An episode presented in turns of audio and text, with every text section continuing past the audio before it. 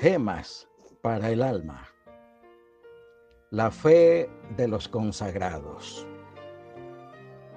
Hoy no hemos de hablar sobre la fe de los fríos, tibios o los mediocres, porque sus palabras y acciones no fueron palancas que movieron al mundo. Hoy no mencionaremos la fe de los débiles, porque esa fe temblorosa ha sido frágil caña cascada sobre la cual nadie se apoyó nunca. Hoy hemos de enaltecer la fe de los campeones, la fe de los fuertes y consagrados que sacudieron yugos opresores e ignominiosos, que derribaron muros y que se abrieron paso en la vida sembrando esfuerzos y cosechando triunfos. ¿Qué cosa es consagración? El diccionario de la lengua española nos dice que consagración es acción y efecto de consagrar o consagrarse. Y consagrar es dedicar algo con suma eficacia y ardor a determinado fin. Un joven consagrado a sus estudios llegará a ser un profesional apto y competente. El muchacho que se dedica con entusiasmo al deporte tiene grandes posibilidades de convertirse en deportista famoso.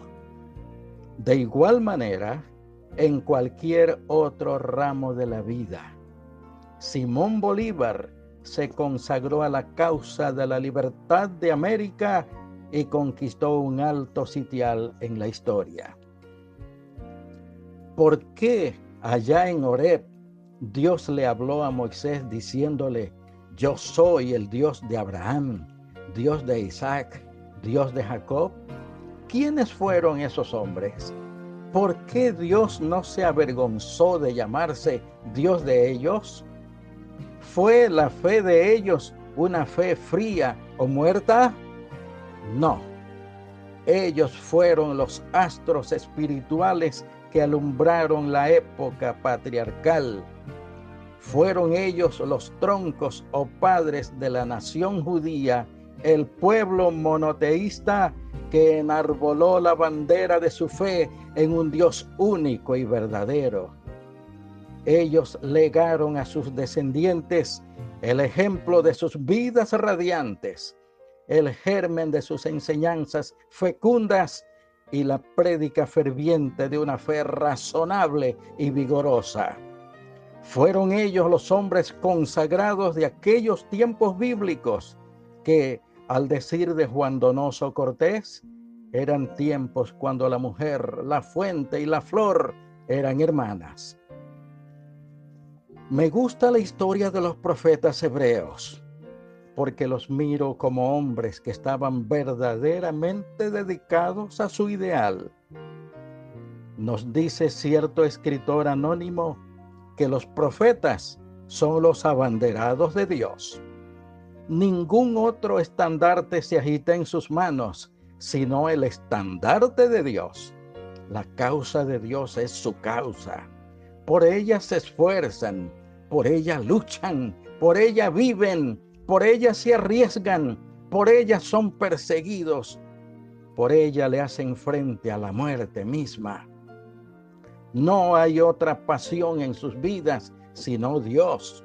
Ellos son los enamorados de Dios, los que llenan las rutas de los hombres de luz, los que con su actitud señera son un reto para que los pecadores vuelquen su alma en Dios.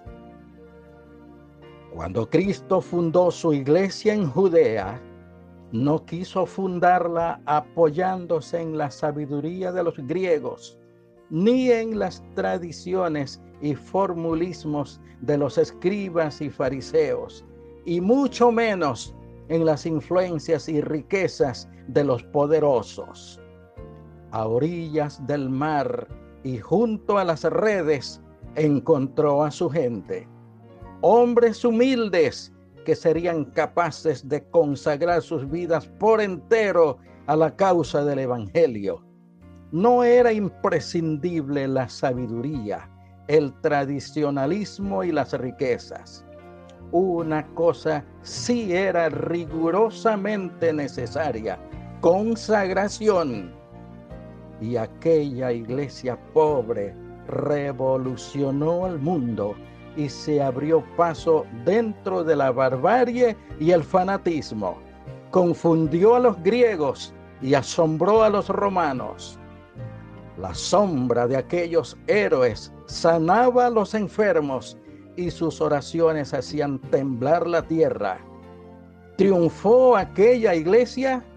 Sí, triunfó porque triunfó la virtud, triunfó la renunciación y la fe de los que lo habían dedicado todo al servicio de Dios.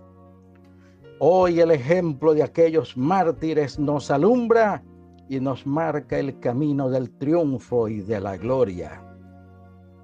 ¿Cuál es la gran necesidad de los cristianos de hoy? ¿En qué radica la debilidad de la iglesia contemporánea? Seamos sinceros y confesemos la cruda realidad. No somos tan consagrados como ellos. Una iglesia consagrada es una iglesia fuerte. Un cristiano consagrado es un cristiano victorioso. Vayamos pues en busca de la fuente de poder. Echemos mano al grandísimo recurso porque Dios es el mismo ayer, hoy y por los siglos. Artículo del apóstol Luis Cruz Lara. Oremos.